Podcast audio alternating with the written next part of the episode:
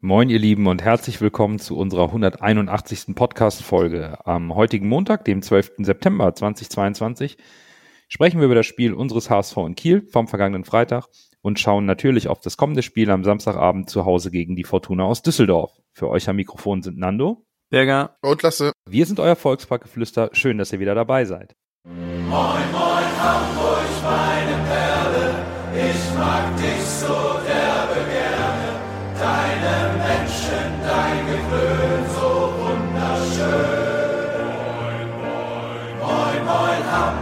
deine Straßen, ordentlich Wasser, was ein Hafen.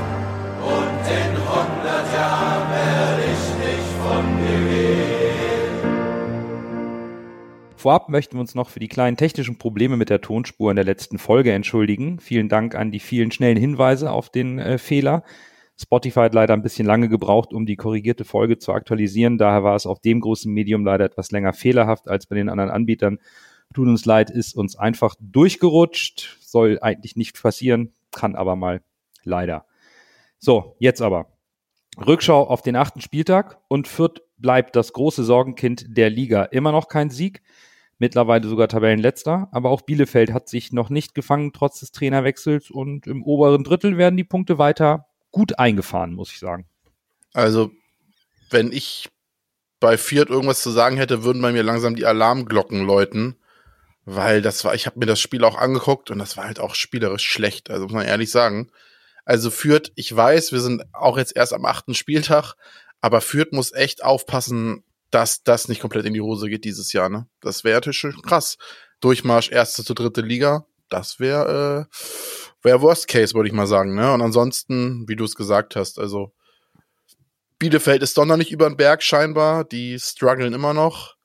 Und ja, Hannover kommt leider nicht über ein 1-1 äh, oder leider oder kommt nicht über ein 1-1 hinweg gegen Braunschweig.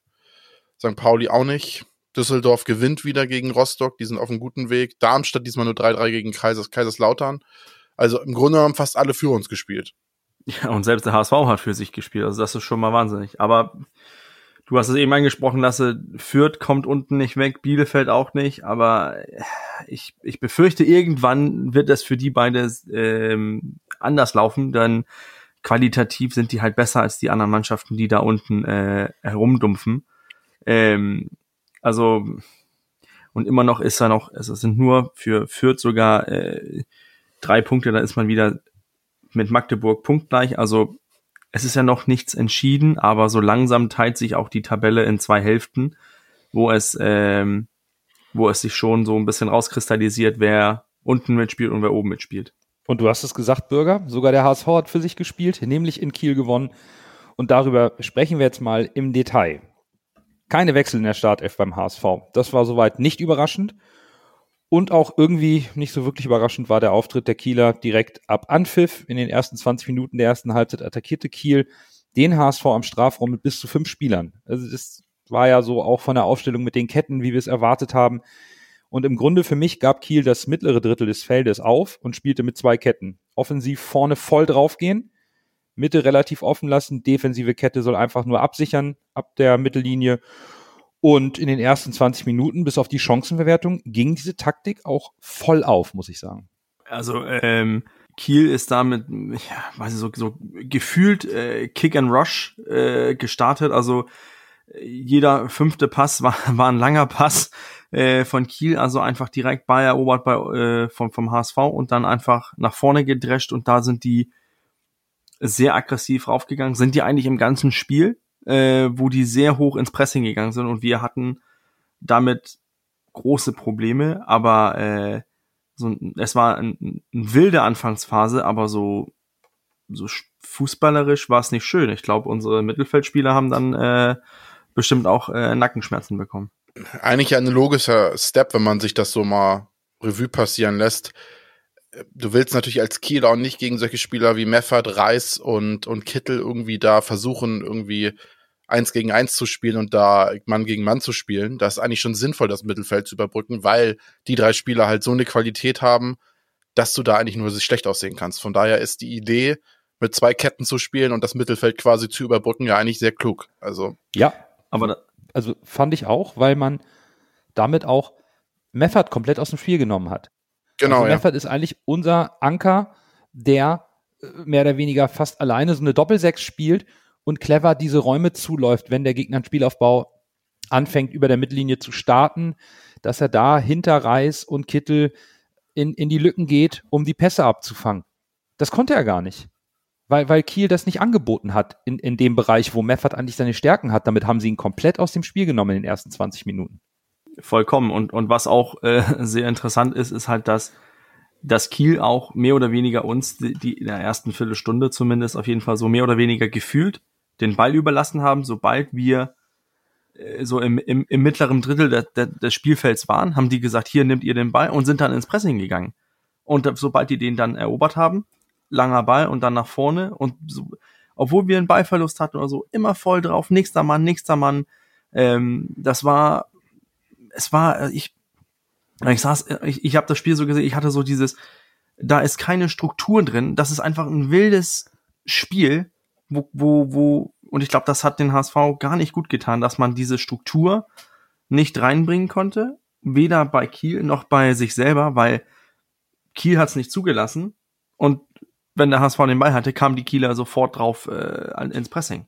Absolut. Ist spannend. Es war wieder das komplette Gegenteil von dem, also was wir auch uns fast erwartet hatten. Es war das exakte Gegenteil von dem, was Kiel letztes Mal gegen den HSV gespielt hat. Ja, das hattest du gesagt, Lasse, dass, dass Kiel diesmal nicht irgendwie mit einem Stürmer äh, Schonlaut zustellt, sondern sie haben wirklich eine ganz andere Variante in ihrem Spiel dem HSV so ein bisschen auch aufgezwungen und sich auch Chancen erarbeitet. Aber so ist dann auch Fußball, ne? Wenn du aus dieser druckvollen Anfangsphase keine Tore erzielst und dich nicht belohnst, dann wirst du auch mal bestraft. Der HSV konnte so nach 20, 25 Minuten das Spiel beruhigen, kam dann über ähm, wundervoller Vorarbeit von Dompe zu Jatta zu seiner ersten Chance.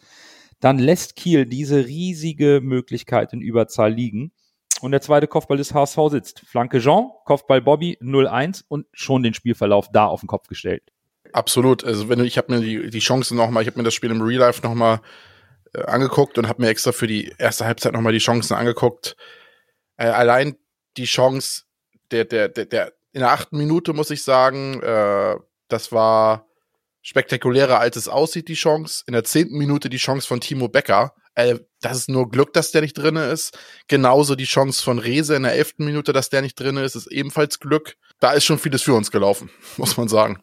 Das äh, gebe geb ich dir recht, Lasse. Also das war auch halt, dann hast du auch die, die Qualität gesehen, die wir mit ein Dompe, mit Glatzel, mit Heuer Fernandes am anderen Ende, der hat die Bälle gehalten, die er halten muss, die man eigentlich jetzt von ihnen erwarten kann. Und dann die Flanke von Dompe sitzt perfekt bei Glatze und ja, man hatte schon das Gefühl, als, als der Ball in Richtung Glatzel ging, der sitzt gleich. Das, das Ja. wird ein klares, klares Tor. Die Flanke ist einfach zu gut und ja, 1 zu 0. Und dann ist der Spielverlauf erstmal für Kiel. Muss das auch ein Schock gewesen sein? Die haben hier eine Chance und machen das Tor. Das Gefühl kennen wir ja von der letzten Saison. Aber ähm, ja, das war, das, das wir, da haben wir aus meiner Sicht auch das Spiel so ein bisschen die Puste rausgenommen. Und ich glaube, für uns kam dann, und das hört sich vielleicht merkwürdig an, aber für uns kam dann die Pause eher ungelegen, so verstanden, dass Kiel ist in die Kabine gegangen und konnte sich neu organisieren, neu herausfinden, wie gehen wir jetzt das Spiel an. Und wir hätten am liebsten weitergespielt und Kiel hätte sich dann auf dem Platz finden müssen. Das wäre für die schwerer gewesen, glaube ich. Finde ich einen sehr guten Punkt an dieser Stelle. Denn es ist ja tatsächlich so, dass der HSV viel zu spät überhaupt ins Spiel gekommen ist, aber auch aus meiner Sicht trotz der Führung und davor der Chance von Jatta nicht so richtig Spielkontrolle hatte. Also Kiel musste ein bisschen dem hohen Tempo ein wenig Tribut zollen, aber nicht sonderlich viel und kriegt dann in dem Moment, mh, wo sie gerade ein bisschen Luft tun wollen, direkt diesen Nackenschlag und der Kopfball von, von Glatzel, das ist absolute Weltklasse. Der ist so unhaltbar, der ist so präzise. Das ist eine Qualität im Kopfballspiel von Glatzel, jetzt auch mit den Flanken von Dompe, der für unglaublich viel Unruhe in der gegnerischen Abwehr sorgt. Ist schon ein sehr schönes Element für den HSV, was jetzt da ist und was da gerade entsteht. Und ich freue mich sehr, dass Dompe sich dann auch mal mit einem Assist, mit einem Scorerpunkt belohnen konnte an der Stelle. Also wenn das die Idee hinter dem Tom P. Transfer war, diese Art von Flanken und diese Kopfbälle von von äh, Glatzel, dann hat das sehr gut funktioniert, muss ich sagen. Dann ist das ein sehr gutes Scouting der, der, der HSV-Verantwortlichen, weil ich fand die Flanke von Dompe butterweich, muss ich sagen. Das war eine richtig schöne Flanke. Perfekt auf Glatzel, der ist natürlich groß genug, das Ding zu erreichen und haut das Ding rein. Also schon, schon mustergültig, muss ich sagen. Also war, war stark. Ja, zumal auch vorher die Flanke auf Jatta sehr präzise ist und, Ja, und er auch auch in der gut, ja. Vorwoche hervorragend gezeigt hat, dass er auch mal nach innen zieht und selber den Abschluss sucht. Also da ist ein Element da auf der linken offensiven Seite, was eben ein Sonny Kittel als äh, vorheriger Linksaußen so nicht reingebracht hat, nicht mit diesem Tempo-Dribbling. Das sieht schon mal ganz gut aus. Dennoch, zurück zum Spiel, schmeichelhafte Führung zur Halbzeit. Und ich habe wirklich zur ersten Halbzeit mal eine Frage mitgebracht. Die Chancen der Kieler waren zahlreich. Aber qualitativ, also da habe ich ein Fragezeichen. Waren das jetzt alles richtig gute Chancen? Oder reden wir in Summe, bis auf diese schwach ausgespielte Überzahlsituation von Fiete Ab in der 35. Minute von Abschlüssen, die nicht nur ein überragender Keeper in Topform hält, sondern eigentlich von jedem Keeper in der zweiten Liga gehalten werden? Also worüber sprechen wir da jetzt? Über den Titan Heuer Fernandes oder eher von einer nicht gut ausgespielten Chancenverwertung, Chancennutzung von Holstein Kiel. Aus meiner Sicht so ein bisschen, ein bisschen von beiden. Äh, und ich weiß, das ist jetzt die Politiker-Antwort, die, die Ja, einfache allerdings. Antwort ausgesucht. Ähm, nein, aber es ist, es ist problematisch, dass wir als HSV so viel zulassen. Ja. Dass wir so viele Chancen gegen uns äh, zulassen in, in 45 Minuten. Dann ist es problematisch, dass, äh, dass wir da auch keinen Gegenzug finden. So mehr oder weniger fand ich nicht, dass wir das in der ersten Halbzeit. Es ist, es ist ein Problem, dass aus meiner Sicht in der ersten Halbzeit unser, unser klar bester Mann Heuer Fernandes war. Dann kommt aber auch dazu, dass wenn du qualitativ so einen guten Torwart hast und Kiel dann nicht die Chancen macht, dann ist das halt auch ein, ein Stück weit Qualität. Und ich gebe dir recht, so fantastisch gefährlich waren die Chancen von Kiel nicht, aber so viele davon, Hm? eine wird irgendwann sitzen müssen. Das ist mein Problem dabei, dass man dann sagt, oh, das ist ein Problem. Ein Arp hätte aus meiner Sicht an einem guten Tag, den, den hätte er reingemacht. Ja. Und dann hättest du, wärst du plötzlich hinten dran und musst ein, ein, ein Spiel drehen in einem Spiel, wo du überhaupt nicht spielerisch überzeugen kannst. Hm. Deswegen, also, ja, so gefährlich war Kiel auch nicht, zeigt auch, dass die, die XG, aber wir hätten mit, mit ein bisschen Unglück oder ein, ein, ein Tor, was, oder ein, ein Schuss, der mal reingeht, wären wir auch richtig am Arsch gewesen. Ja, ja, klar. Ja, ich bin aber Bürger. Ich finde, die Abwehr des HSV hat Sawyer Fernandes nicht leicht gemacht, aber die äh, Schützen von Holstein Kiel haben es Sawyer Fernandes leicht gemacht. Also er konnte gut aussehen. Das ist, sind eigentlich, das sind eigentlich fast alles Bälle, äh, die, wenn er die nicht hält, heißt es, oh, das ist aber ein Torwartfehler. Von daher, wollte ich hinaus. er sieht aufgrund der Quantität der Chancen gut aus. Die Qualität der Torabschlüsse von Seiten Kiel war halt schlecht, muss man ehrlich sagen. Und zum Beispiel das Ding, was er in der achten Minute aufs Tor kriegt, wo er dann noch äh, auf der Ferne übergreifen muss, äh, um die dann zu halten. Nee, übergreifen nicht, aber wo er dann noch Mhm. hoch muss und den, äh, da ist halt das Problem, er ist halt nicht sonderlich groß. Ein anderer Torwart hätte das, da hätte das vielleicht ein bisschen souveräner ausgesehen, ne?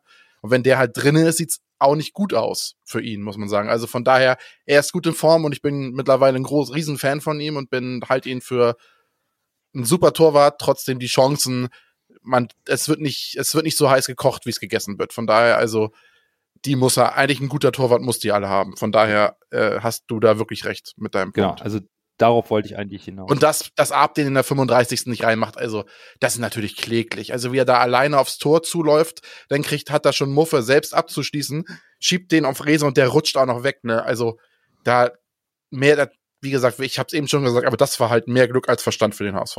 Die, die Chance, die du eben angesprochen hast, diesen Weitschuss, wo Fernandes den noch äh, über die Latte lenkt.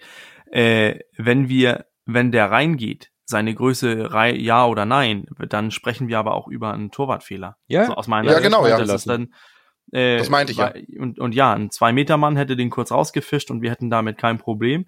Aber bei Heuer Fernandes wird es dann noch so ein bisschen gefährlicher. Und wie gesagt, die Situation war gefährlich, war brenzlig, aber die, das darf man oder muss man auch erwarten, dass ein Torwart in der zweiten Liga so einen Ball hält. Aber darauf wollte ich hinaus. Natürlich hat Daniel Heuer Fernandes in der bisherigen Saison mit teils überragenden Paraden den HSV im Spiel gehalten. Ich möchte das nur weil es mir einfach aufgefallen ist im Spiel gegen Kiel, auch ein bisschen relativieren. Ein Stück weit war das gegen Kiel. Und da, das war mein Aspekt und ich bin froh, dass ihr den mit mir teilt. Einfach sein ja. Daily Business. Das ist sein Job, diese qualitativ ähm, nicht so hochwertigen, aber qualitativ natürlich viele Möglichkeiten, die auf sein Tor kommen, auch so zu halten, weil da nicht die große Eins gegen eins Situation oder der Unhaltbare dabei war, wie man so schön sagt in der Fußballersprache. Ja, das ist auch immer ein Unterschied. Ich habe das, als ich live gesehen habe, auch gedacht, boah, Heuer Fernandes heute wieder, das ist ja unfassbar. Und als ich mir das Spiel in einem Real Life angeguckt habe, ich gemerkt, ja, okay, äh, die Chancen waren da von der, von der Anzahl her, aber wenn man die einzelnen Chancen für sich jede einzeln betrachtet, waren das, waren die auch leider also nicht leider, sondern für uns gut, aber aus Kiel Sicht leider schlecht äh, vollendet. Von daher muss er die eigentlich haben. Man darf es aber natürlich nicht als Selbstverständlichkeit nehmen, dass ein Torwart so viele Bälle hält. Aber gut, dann haben wir das Thema mal Heuer Fernandes kurz mal in dieser immensen äh, Vielfalt an Chancen von Kiel in der ersten Halbzeit nochmal gut besprochen und gehen rein, also in die zweite Halbzeit. Es war ein Schmeichel, eine schmeichelhafte Führung. Ähm, Kiel konnte dann in der zweiten Halbzeit den Strafraum und das letzte Drittel nicht mehr so ganz belagern. Also sie wollten sich fangen wie und hatten vielleicht auch die Möglichkeit in der Halbzeit, aber ich fand, es hat nicht so ganz geklappt. Der HSV hatte jetzt mehr Sicherheit im Spiel, wie so oft nach einer Führung. Und ja, es gibt erneut einen bösen Nackenschlag für die Störche. Der erst wird der vermeintliche Ausgleich aufgrund eines Foulspiels an Heuer Fernandes zurückgenommen in der 66. Minute oder äh, direkt abgepfiffen. Drei Minuten später gibt's Näcke für den HSV. Überraschung, nicht kurz, sondern in den Strafraum geschlagen, scharf von Benesch und Haier wuchtet den Ball wirklich stark zum 0 zu 2 ins Tor. Ja, tatsächlich. Haier hat mir bis dahin wieder nicht so gut gefallen. Beide Außenverteidiger schwierig wieder, muss ich ehrlich sagen. Aber in der Situation war er dann halt da, muss man sagen. Also das war, das war stark reingewuchtet. Da hat, da kann Kiel halt auch nichts machen. Aber die Ecke von Benes war auch gut geschlagen. Also da hat sich die Einwechslung von Benes äh, direkt ausgezahlt. Also ich finde, ähm, zum einen die, die Ecke von Benes Sahneball. Der liegt perfekt. Haier macht das aber auch sehr gut, löst sich von, von, von den Abwehrspielern und läuft einfach direkt auf den Ball zu und köpft ihn rein, ohne Bedrängnis. Ich wäre als Kiel-Trainer ausgerastet, wenn wir unsere Gegenspieler so leicht zum Kopfball kommen lassen, aber wie gesagt, individuelle Qualität, äh, so ein Ball von Benes, wow. Ja, also absolut. Und davon hat sich Kiel dann erstmal so gar nicht erholt, meiner Ansicht nach. Der HSV hatte jetzt diese Spielkontrolle, mehr Ruhe im Spiel, Kiel wurde nicht mehr gefährlich. Und dann gibt's noch mal eine individuelle Klasse einer, einer Zweier-HSV-Spieler. Benes Pass auf Reis ist super, dieser Steilpass. Und was Ludo dann macht, zwei Verteidiger abkochen, den Ball mit links ins Eck zimmern, 0-3. Eigentlich war da die Messe gelesen und dann gibt's diese verrückte Nachspielzeit. Ich würde das Eigentor von Haier noch unter unglücklich und kann passieren abtun in der 92. Aber dass wenige Sekunden später dass Bartels das 2 zu 3 macht, äh, als ob der HSV schon im Feiermodus ist. Ich meine, am Ende blieb's dabei, aber ich glaube, dass diese Nachlässigkeiten in diesen zwei Minuten der Nachspielzeit Tim Walter so derartig den Puls hochgetrieben haben müssen, dass er sich nicht so richtig über äh, die gut ausgespielte 3 zu 0 Führung gefreut hat. Also äh, beim, beim Tor von 3 zu 0, also das Gerücht sagt, der Kieler Spieler rutscht immer noch. Ähm, ja, herrlich. Bei, der, beim Cut von, äh, von Reis. Aber äh, und, und für mich war da das Spiel auch vorbei. Ja. Ich, hab, ich bin aus dem Sofa auf, äh, auf dem Sofa ausgestanden, habe gesagt, so, jetzt kann ich ein bisschen die äh, Küche äh, wegräumen und so weiter. Wir waren im Ferienhaus mit ein paar Freunden und so. Habe ich mir einfach gesagt, so, jetzt helfe ich, 3 zu 0 kann nicht mehr schief gehen. Und plötzlich höre ich einfach 3-1. Ich so, ach, okay, noch ein Eigentor, ach, kurz das Tor geguckt und dann 3-2. Ich, was ist das? Was ist da los? Und äh, ich glaube, wenn du die HSV-Spieler fragst, die wissen auch nicht, was da los war. Denn ja, unglücklich kann passieren von Haier, aber ich, ich, ich habe auch irgendwie so ein Gefühl, wieso, wieso startet man so schnell plötzlich den, da, das Spiel wieder? Einfach stell dich doch hin, spiel den Ball ganz ruhig zurück zu Heuer Fernandes, baller den nach vorne auf Glatze oder äh, was auch immer, versucht den irgendwie festzumachen, aber nein, ich, das war so wild, was man da und verlierst den Ball. David kann dann nicht klären, trifft den Ball nicht und bumm, macht Bartels. Lasse hat das letzte Woche, letzte Woche gesagt, der trifft immer gern gegen den HSV und hat es dann auch noch geschafft. Also äh, ich war geschockt, wie so, wie sehr man da in der Nachspielzeit nachgelassen hat. nach dem 1 zu 3. Und das, wo, das, ich glaube auch, dass da ist Tim Walter besonders, ganz, ganz besonders nicht zufrieden. Besonders, äh, das, David hat ja den Fehler gemacht. Mhm. Da kann man jetzt vielleicht beim 1 zu sagen, okay, Haya, das ist, passiert ihm bei 500 Bällen einmal, dass er so rüber rutscht. Das kann mal passieren, aber David war halt frisch im Spiel, ne? Da kannst du natürlich entweder sagen, er war nicht richtig im Spiel, noch hatte noch nicht genügend Körperspannung, keine Ahnung. Ich weiß es nicht. Also, was, ja, schwierig. Also, dass gerade einem frischen Spieler so eine Aktion passiert, der eigentlich konzentriert sein müsste, weil er halt frisch ist, auch im Kopf noch. Kein gutes Zeichen beim HSV. Das war wieder so ein typisches, also wenn das noch schief gegangen wäre, oh, das hätte, glaube ich, pff, ai, ai, ai, das hätte einen Knacks gegeben in der Mannschaft dann. Aber mit, mit so einer Einwechslung bewirbt sich David dann halt auch nicht mehr für, für nee. mehr Spielzeit. Und ich, ich finde auch, dass irgendwie, äh, es kam mir so vor, als, als wollte Walter äh, mit seinen Auswechslungen zuletzt äh, vollkommen das System irgendwie verändern, äh, wollte, wollte irgendwie was umstellen. Ich, ich, ich bin da nicht schlau geworden, weil es, es ist einfach so so schnell gegangen, dass, dass man nicht wirklich davon reagiert hat, also äh, darauf reagiert hat. Also ich, ich sehe, David ist äh, bei Y-Scout als, als Doppel-6 neben Meffert eingestuft worden, ähm, aber da, da hat er aus meiner Sicht sich nicht aufge, aufgehalten. Er hat mehr, es hat mehr als nach, nach einer Fünferkette ausgesehen, aus meiner Sicht. Na ja, gut, im Grunde will natürlich Walter mit späten Auswechslungen auch ein bisschen an der Uhr drehen. Das verstehe ich dann auch.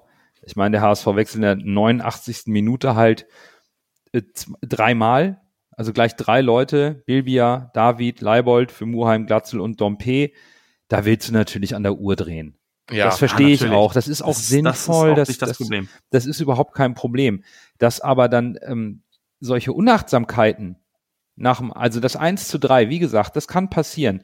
Aber dann nehme ich den Kopf hoch und sehe zu, dass ich die letzten zwei Minuten jetzt die Pille nochmal rausschlage, weil Kiel eigentlich vielleicht jetzt nochmal auf diese Luft hofft, damit muss ich rechnen und da sind die Jungs hinten nicht wach. Ja, der Fehler individuell von David, bitter, aber in Summe darf der Ball einfach nach dem, nach dem Anstoß nicht sofort verloren werden und direkt wieder bei uns im Strafraum landen. Also das ist schon, ja, äh, sehr unglücklich, aber gut, im Grunde dürfte ja unsere Spielanalyse genauso ausfallen wie in den Wochen zuvor, oder? So ganz überzeugend und rund läuft es nicht beim HSV. Und ich meine damit nicht, dass ich erwarte, dass der HSV jeden Gegner an die Wand spielt. Aber es fehlt weiterhin eine konstante, überzeugende Leistung über mehr als 60 Minuten. Wir müssen schon trotz des Sieges weiterhin hier ein bisschen kritisch bleiben und das auch beäugen bei den Gesamtleistungen pro Spiel des HSV, oder? Ja, muss ich dir so zustimmen. Am Ende habe ich, hab ich, hab ich mir selbst gesagt, ja, es war gegen Kiel, es war auswärts, 3 zu 2 ge gewonnen, äh, den Fluch quasi besiegt, in Anführungszeichen. Aber spielerisch, und wir sagen es ja jedes Spiel wieder, dass es spielerisch bis jetzt noch nicht gut war. Und wir sagen das jetzt quasi fast zum achten Mal hintereinander. Und langsam, wenn man das dann so sich so anguckt, zeichnet sich natürlich auch irgendwie was ab. Ne? Also mhm. es ist ja nicht so, dass wir sagen, ja, das Spiel war jetzt gut, das Spiel war schlecht, sondern wir sagen, jedem Spiel, spielerisch war das jetzt nicht so die, die erste Sahne. Und wenn man das zum achten Mal hintereinander sagt, dann ist das halt auch schon eine Tendenz, ne? Und das ist eine traurige Tendenz aus meiner Sicht. Also ich, ich, ich erwarte, ich glaube auch, wir sind, wir sind auch von der letzten Saison so ein bisschen geprägt, dass wir erwarten, dass der HSV bisschen besser, verwöhnt, ne? ja, dass der HSV besser spielerisch dasteht, weil, weil man weiß, dass, dass die Mannschaft das kann. Die, ein, der einzige Abgang so aus der Startelf ist mehr oder weniger äh, Wagnumann gewesen. Ali ähm, Alidu äh, hat er so viel gespielt. Ja, Wagnumann auch nicht. Also, aber. Ja, nee, also, aber das sind die einzigen Spieler, die man so, die jetzt letzte Saison einen Unterschied gemacht haben. Ähm, aber sonst ist es mehr oder weniger dieselbe, dieselbe Elf, die spielt. Aber momentan, spielerisch, kommen wir nicht in den Gang. Ich bin gespannt, ob das jetzt, ob das sich jetzt noch wenden wird oder es in die andere Richtung geht, dass die Ergebnisse plötzlich nicht stimmen. Und dann haben wir glaube ich, ähm, mehr Krach, als uns lieb ist. Momentan hält die, die sportliche äh, Leistung, hält momentan auch äh, das Ganze beim HSV so ein bisschen in Ruhe. So mein Gefühl, was man so, ich finde, wir haben das gesehen, so nach diesen zwei Spielen, wo es nicht so gut lief, ja. die Niederlage gegen Darmstadt, wo dann alles hochgekocht ist und momentan beim, Sie beim Siegen ist keine Zeit zum Streiten oder zum, zum Anfochten. Da, da, da jubelt man lieber. Natürlich. Der sportliche Erfolg heilt immer Wunden und beruhigt immer das Umfeld oder das innere Umfeld. Und ich denke, auch an dieser Stelle darf man noch einmal betonen, dass Eingewöhnungszeit für neue Spieler notwendig sind im neuen System. Ähm, Dompe ist noch nicht so ganz lange da.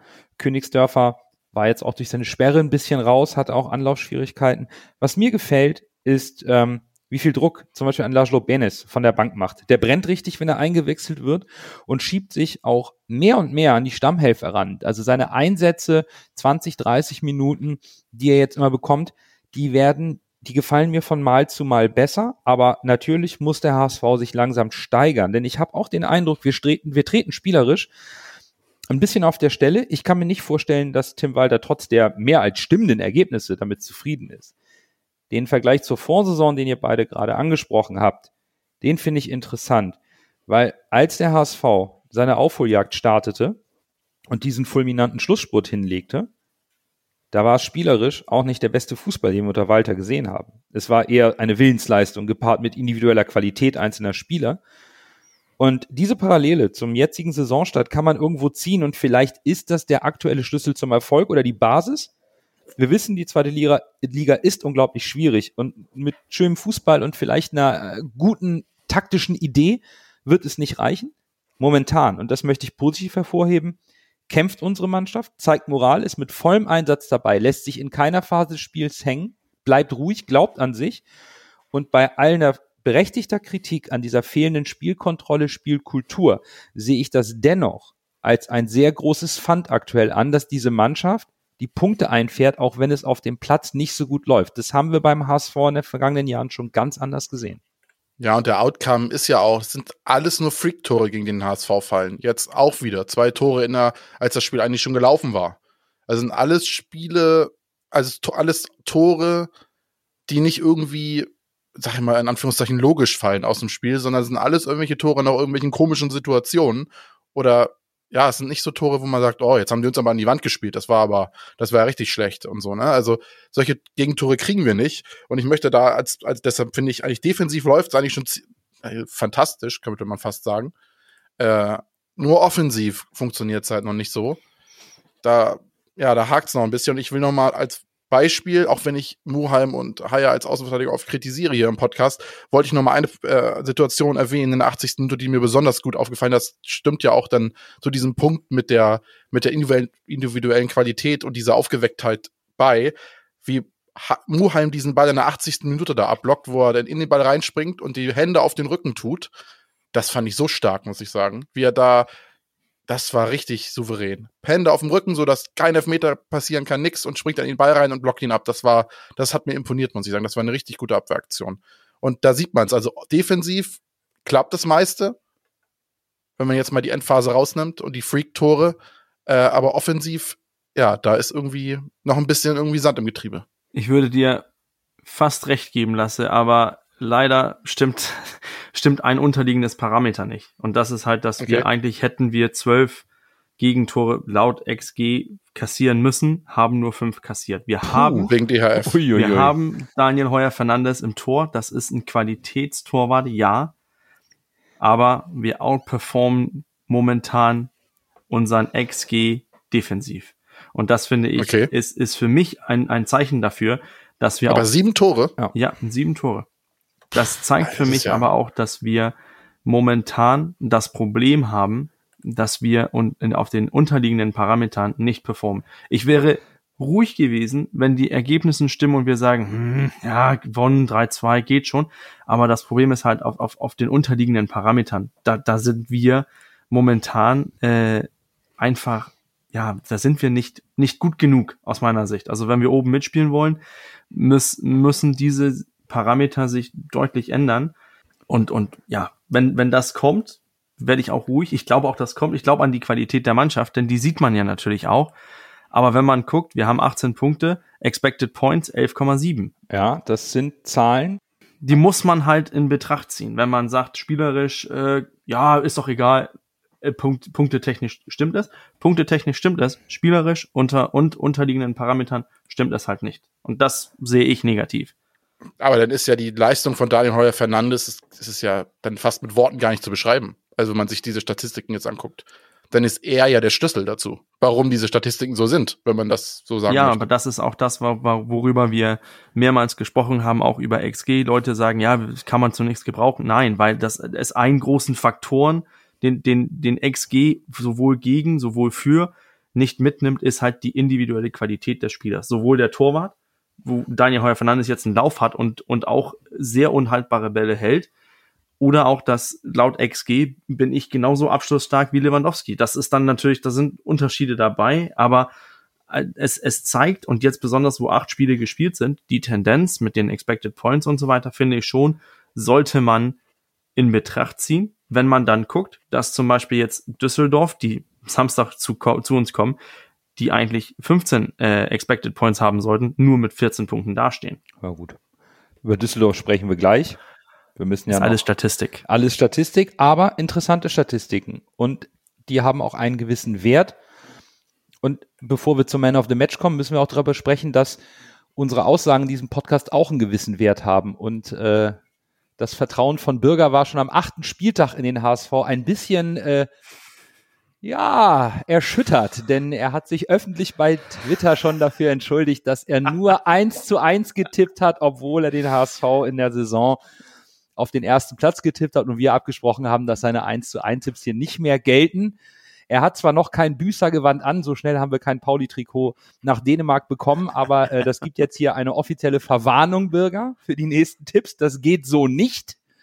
Das möchten wir hier nochmal betonen. Ansonsten drohen auch hier im Podcast Konsequenzen, so nett wir miteinander umgehen. So, jetzt aber mal zum Man of the Match und der Auflösung, wer es denn geworden ist. Dann erst Groh, der den Ball übernimmt. Halblinke Position zu Mackert. Er sollte schießen. 25 Meter am ersten frei. Schuss auf das Tor. Tor! Tor! Ein herrlicher Treffer. Ein wunderbarer Treffer. Angeschnitten. Der Ball fliegt da unhaltbar rechts ins Eck. Wenn wir jetzt einen Ball hätten, würde ich es Ihnen nochmal zeigen. Schwieriges Spiel, schwierige Ball bei Man of the Match Lasse. Wen hast du gefunden? Also, wir haben ja vorhin drüber gesprochen, hätte ich das Spiel nicht nochmal im Real Life gesehen, hätte ich Daniel Heuer Fernandes genommen. Aber nachdem ich das Spiel nochmal im Real Life gesehen habe und die Chancen sich dann so ein bisschen rel- relativiert haben tatsächlich und ich DHF jetzt irgendwie die letzten Male immer genommen habe, nehme ich diesmal Ludo Dreis, weil der wieder, also wenn der so weiterspielt, selbst wenn wir aufsteigen sollten, oh, ich glaube, das wird schwer, den zu halten, weil das ist schon, das ist schon eine Qualität, was der da abliefert. Und auch das 3-0, wie er das da rein zwirbelt. Also, pff, also pff, Ja, das ist schon echt ein guter Spieler. alles klar. Ludovic Reis bei dir. Bei mir ist es Laszlo Benesch.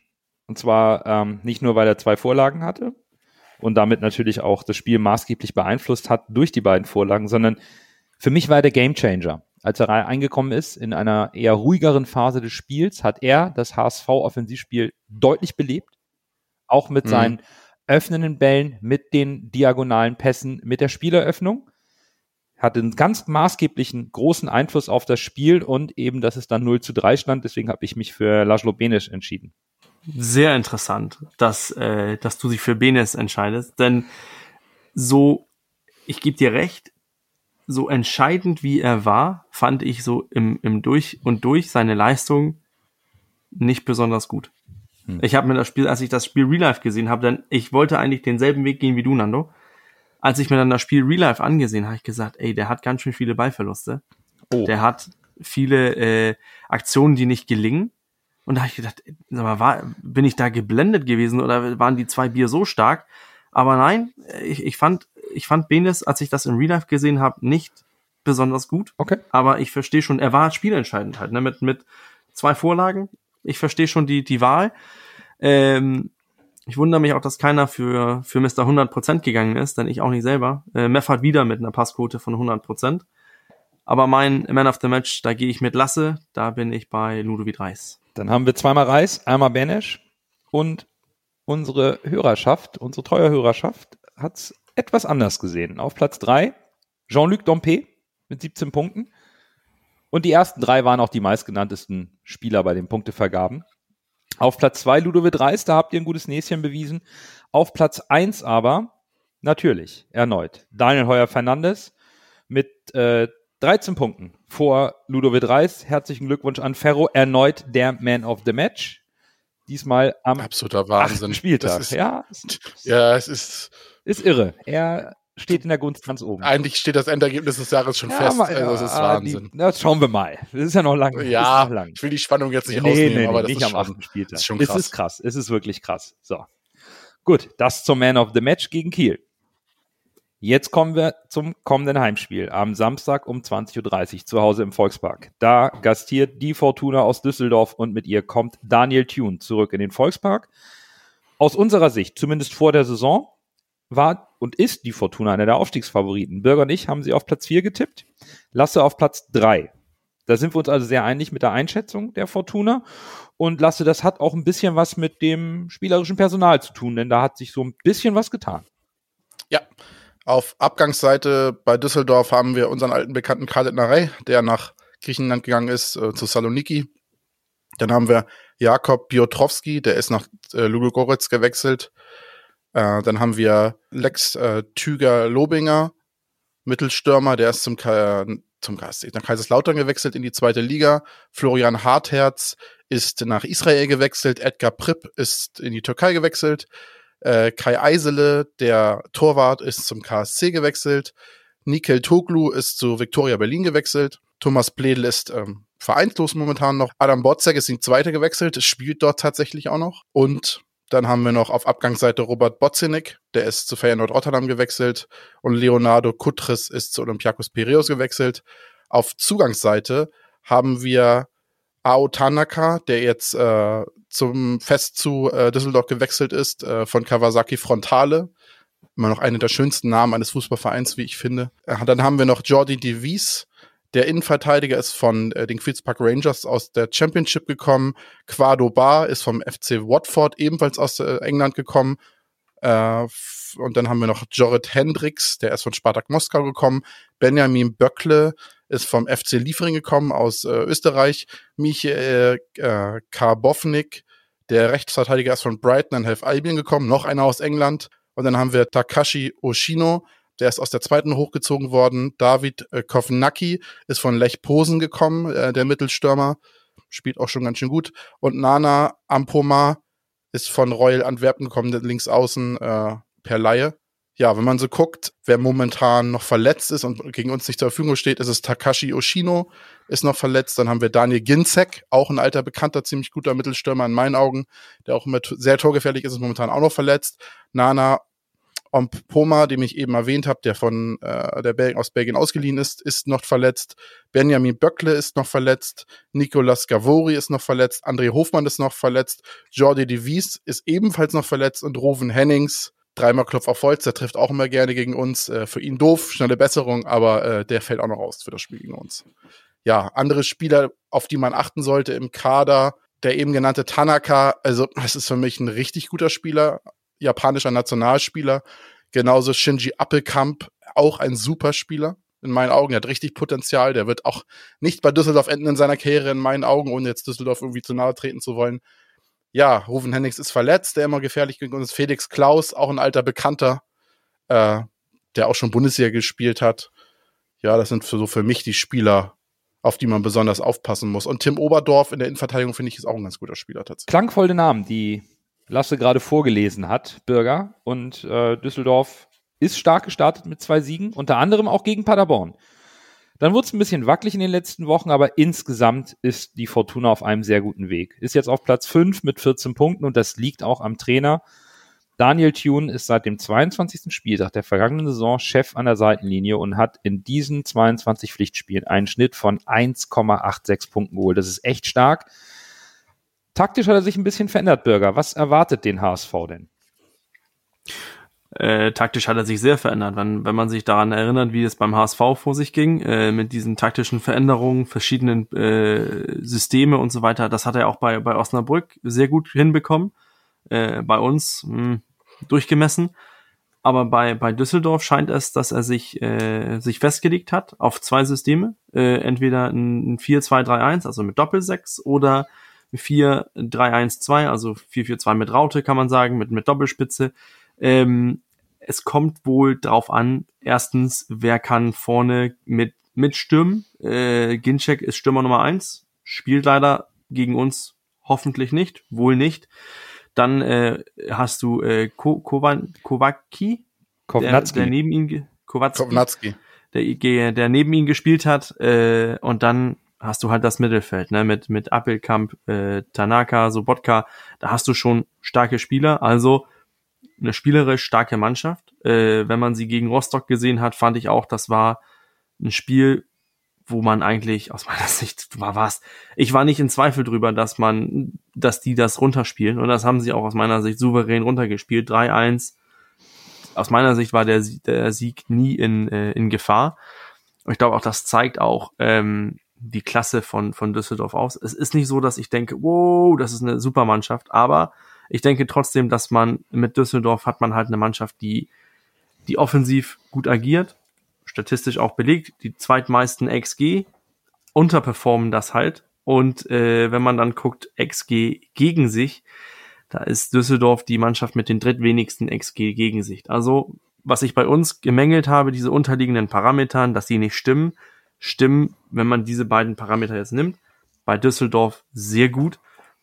Und man muss auch sagen, dass, äh, dass Düsseldorf eigentlich ein- eine Mannschaft ist, die eigentlich auch mit den Ball agieren kann, hat über 50 Prozent Ballbesitz im Schnitt. Also ich erwarte da schon eine spielerische Mannschaft, die nicht ohne einfach als, als Mitfavorit auf den Aufstieg gilt. Und ich Ja. glaube, die, die können noch kommen und wir haben noch ein bisschen, ähm, ja, die, die, das ist halt eine Mannschaft, die oben mitspielt. Also es wird ein sehr, sehr schwieriges Spiel für uns. Ja, es sind ja momentan eher die Verletzungsausfälle, die Daniel Thune eher Sorgen machen. Ne? Also der musste jetzt gegen Rostock halt, wie du es gesagt hast, auf eine Spitze umstellen auf äh, Kovnatski, weil eben Ginczek jetzt längerfristig ausfällt, Hennings vielleicht wieder fit sein könnte. Ich finde es interessant, dass er eben diese Entwicklung auch taktischer Natur bei Düsseldorf gemacht hat. Und was ich sehr interessant finde, der Trainervergleich. Tim Walter, wir haben eben gesagt, Daniel Thune 1,86 Punkte. Tim Walter, 50 Pflichtspiele für den HSV davor gemacht. 28 Siege, 12 Unentschieden, 10 Niederlagen, 101 zu 58 Tore, Punkteschnitt 1,92. Da ist Pokal mit dabei, klar. Aber, boah, da kommen, glaube ich, die zwei Top-Trainer der Liga so ein bisschen, die aufeinander prallen. So aus den letzten, aus dem letzten Jahr. Und ja, die Fortuna hat, hatte im letzten Spiel diverse Ausfälle.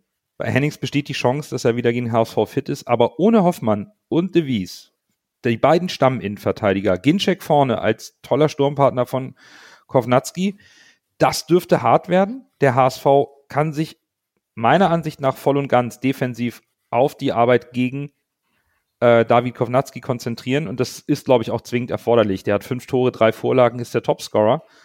Da muss man die Zuspiele aus dem Mittelfeld zwingend unterbinden. Aber bei Düsseldorf ist die Defensive eben in der Innenverteidigung geschwächt. Ich glaube, der HSV könnte hier seinerseits vielleicht durchs Zentrum attackieren und versuchen, Düsseldorf mehr unter Druck zu setzen, oder nicht?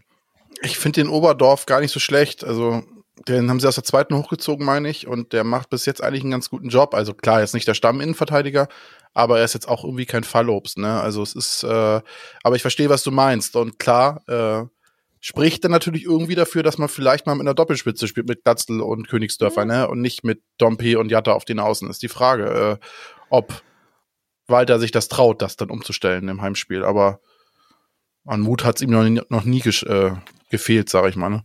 Also was man natürlich weiß, wenn das ein, eine Mannschaft von Daniel Thune ist und, und ich muss gestehen, so gut habe ich ihn jetzt auch nicht verfolgt, aber wenn ich zurückdenke unter den HSV unter ihnen, dann hat der HSV mit sehr, sehr wenig Risiko gespielt.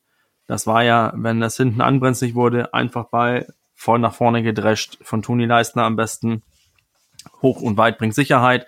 Und ich glaube auch, dass der HSV das, äh, das sehen kann. Ich glaube, deswegen siehst du ihn auch so positiv lassen, weil es nie brenzlig wird bei ihm, weil er es einfach ohne Risiko verteidigt wird. Ähm, ich bin gespannt, ob Walter jetzt diese, diese Systemänderung vornehmen würde, weil ähm, die Ergebnisse stimmen ja momentan mit Ja. Dompe und Jatta auf den Außen.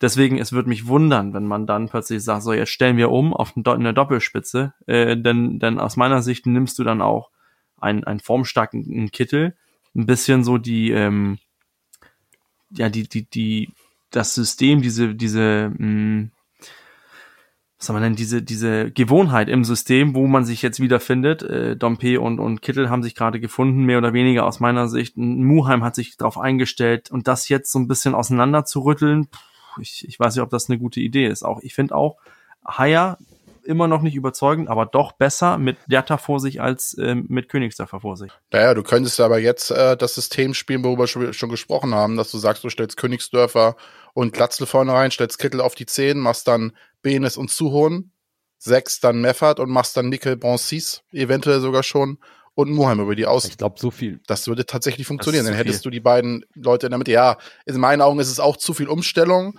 Aber wenn du dieses System unbedingt fahren möchtest und sagst, es würde funktionieren, dann wäre das die Option. Aber ich glaube auch nicht, dass er Jatta und Dompe rausnimmt. Von daher glaube ich nicht, dass wir mit Doppelspitze spielen. Darauf wollte ich noch gar nicht hinaus, sondern mir ging es eher darum, dass Bürger eben gesagt hat, Düsseldorf lässt die drittwenigsten XG zu, hat aber schon zehn Gegentore kassiert. Das ist so ein Punkt, wo ich sage, hey, die sind defensiv anfällig, sie haben da Ausfälle, das kann man attackieren. Vielleicht auch mit einer einfachen Umstellung. Kittel aus dem Zentrum rauszunehmen, Königsdörfer dafür vorne neben Glatzel und dann eben dieses 4-2-2-2 zu spielen. Denn auswärts tut sich Düsseldorf schwer. Die haben erst einmal auswärts gewonnen, ein Unentschieden. Die Punkte, Punkte sammeln sie zu Hause. Beim HSV ist es umgekehrt. Ne? Wir holen zu Hause äh, auswärts alles und zu Hause wird es noch schwierig. Aber wenn ich mir die, die Spielanlage angucke und, und eben diese unterliegenden Parameter, dann, dann habe ich zwei Mannschaften, die in der grundlegenden Spielidee auf Ballbesitz, Passsicherheit, Flanken und läuferisch Engagement setzen. In den Werten sind die Mannschaften nahezu gleich auf, gehören zu den Top 5 der Liga. Und bevor das ein Spiel wird, wo sich beide Mannschaften dann neutralisieren, weil Daniel Thune auch auf diese defensive Sicherheit Wert legt, weil Tim Walter auf eine eingespielte Defensive zurückgreifen kann, die immer noch die beste der Liga ist, jetzt zusammen mit Heidenheim. Warum nicht einen Kniff probieren, um Düsseldorf dort zu attackieren, wo sie aktuell am schwächsten sind, nämlich in der Innenverteidigung. Und da dann eben Glatzel etwas mehr zu unterstützen. Vielleicht kannst du auch Kittel noch ein bisschen weiter nach vorne ziehen. Mir geht es gar nicht so sehr um die Personalie, sondern vielleicht zu schauen, dass du das Spiel wieder, wie wir es eben vor der Sperre von Königsdörfer gesehen haben, ein bisschen zentraler gestaltest, dann aber immer noch die Option hast, mit Dompe und Jatta die 1 gegen 1 Situation im letzten Drittel zu suchen. Weil wenn sich die beiden Mannschaften aufgrund dieser Spielanlage neutralisieren, dann kommen wir nicht ins Tempo, dann brauchst du weder einen Dompe noch einen Jatta. Also da wird schon ein bisschen was passieren müssen zu Hause, meiner Ansicht nach. Mir musst du das nicht sagen. Das 4-2-2-2 ist mein Wunschsystem für den HSV. Ja, ich weiß, ich renne bei dir offene Türen ein. Lasse Leipzig nennen wir ihn. Ja, ich brauche kein, ich brauche keinen Zehner. Also ja, wir haben darüber schon diskutiert, dass dann im Mittelfeld einer wegfällt und so. Ne, aber es ist äh, der Kniff könnte tatsächlich funktionieren, weil äh, ja so gut der Oberdorfer seine Ersatzrolle auch ausfüllt, äh, ist das natürlich schon die Schwachstelle. Ja. Weil ich denke, beide Mannschaften sind auf Augenhöhe. Ich glaube, da sind wir uns einig. Düsseldorf ist offensiv gefährlich. Mit 16 Toren hast du den dritten, drittbesten Angriff der Liga. Sie nutzen auch ihre Torchancen, nutzen die Flügel, um ins letzte Drittel zu kommen. Aber du brauchst die Spielkontrolle irgendwie. Und Düsseldorf hat eben erst nur einmal zu Null gespielt und das gegen Regensburg. Ansonsten haben die halt zehn Tore kassiert. Man muss auf das Umschaltspiel von Düsseldorf aufpassen mit Klaus und, und Peterson auf den Flügeln. Die solltest du nicht ins Eins gegen Eins lassen. Das ist so der Knackpunkt. Aber ansonsten ordentlich attackieren, versuchen offensiv reinzukommen. Bürger wäre schon mein Mittel der Wahl. Ich, ich, ich sehe es eigentlich schon interessant, dass, äh, dass wir hier sitzen und, und eigentlich schon mehrere Ideen haben. Ne? Also ich finde die Idee, mit einem Kittel ein bisschen weiter nach vorne zu ziehen, damit man die, die Innenverteidigung beschäftigt, finde ich auch keine schlechte Idee. Kannst im Spiel immer noch mit dieser äh, mit dieser Mannschaft eigentlich auch diese die eine Veränderung vornehmen. Wenn man sagt, wir haben dieselbe Startelf wie jetzt gegen äh, Holstein Kiel, kannst du immer noch aus meiner Sicht einen Kittel nach vorne tun als zweite Spitze oder ihn als Zehner bringen kannst auch Reis vielleicht ein bisschen mehr Freiheit geben, damit er mehr ins ähm, mehr Achterläufe macht, um in Mhm. die Box zu kommen. Da, da ist, da hat er auch gefährlich, äh, eine gefährliche Anlage. Ähm, ja, das, da sind halt Möglichkeiten. Ne? Also kannst auch Jatta versuchen, mehr zentral zu bringen. Der bringt mit seiner Wuchtigkeit halt auch, äh, muss man sich zu ihm verhalten, auch als Innenverteidiger. Für mich sind da Möglichkeiten. Wir haben auch gesehen, dass, äh, dass uns unsere Rest, dass der Restangriff, also mit Dompe und Jatta auch natürlich wiederum wechselhaft eine Möglichkeit bietet. Die Möglichkeiten bestehen da, aber auch natürlich das Spiel von der Bank aus wechseln. Wir haben gesehen, wir haben drüber gesprochen, Benes bringt Leistung, wenn er kommt. Königsdörfer ist natürlich, war vor seiner Sperre auch in Form, hat Ja. Tore gemacht, ist natürlich auch wieder ein Spieler. Und dann kannst du auch die Systemumstellung mitten im Spiel machen. Also es, es gibt, es sind viele Möglichkeiten da. Und ich bin nur gespannt jetzt, denn ein Daniel Thune wird natürlich auch sehen, wenn man ihn jetzt als Trainer vom HSV kennt, okay, jetzt kommt die Mannschaft auf uns zu, jetzt stelle ich das System auf das um und versuche auf meine eigenen Stärken zu spielen. Man hat das letzte Saison gesehen, wo die versucht haben, so Narei so viel Platz zu geben wie möglich. Und er hat Mhm. ein super Spiel gegen uns gemacht. Stimmt. Ich, ich kann mir vorstellen, dass Daniel Thun eher das System auf den HSV einstellt, als dass der HSV oder, und Tim Walter sich auf Daniel Thun und Düsseldorf einstellen. Also ich glaube, wir werden Sonntag oder Samstag das äh, 4-3-3 sehen. Da sind wir sehr gespannt. Das diskutieren wir aufgrund der Trainingsberichte dann nochmal aus, bevor wir unseren Aufstellungstipp und unsere Ergebnistipps abgeben. Bürger, die eins zu eins nicht lauten dürfen. Das nochmal zur kleinen 2-2. Erinnerung zum Abschluss. 2-2. Also, mit guter Laune soll es das für diese Folge gewesen sein, denn wir gehen als Tabellenzweiter in die neunte Spieltagswoche der letzten vor der Länderspielpause und das wollen wir auch genießen. Wir bleiben also weiter optimistisch. Von daher, wir hören uns dann nächste Woche wieder. Bis dahin, bleibt gesund und nur, der HSV.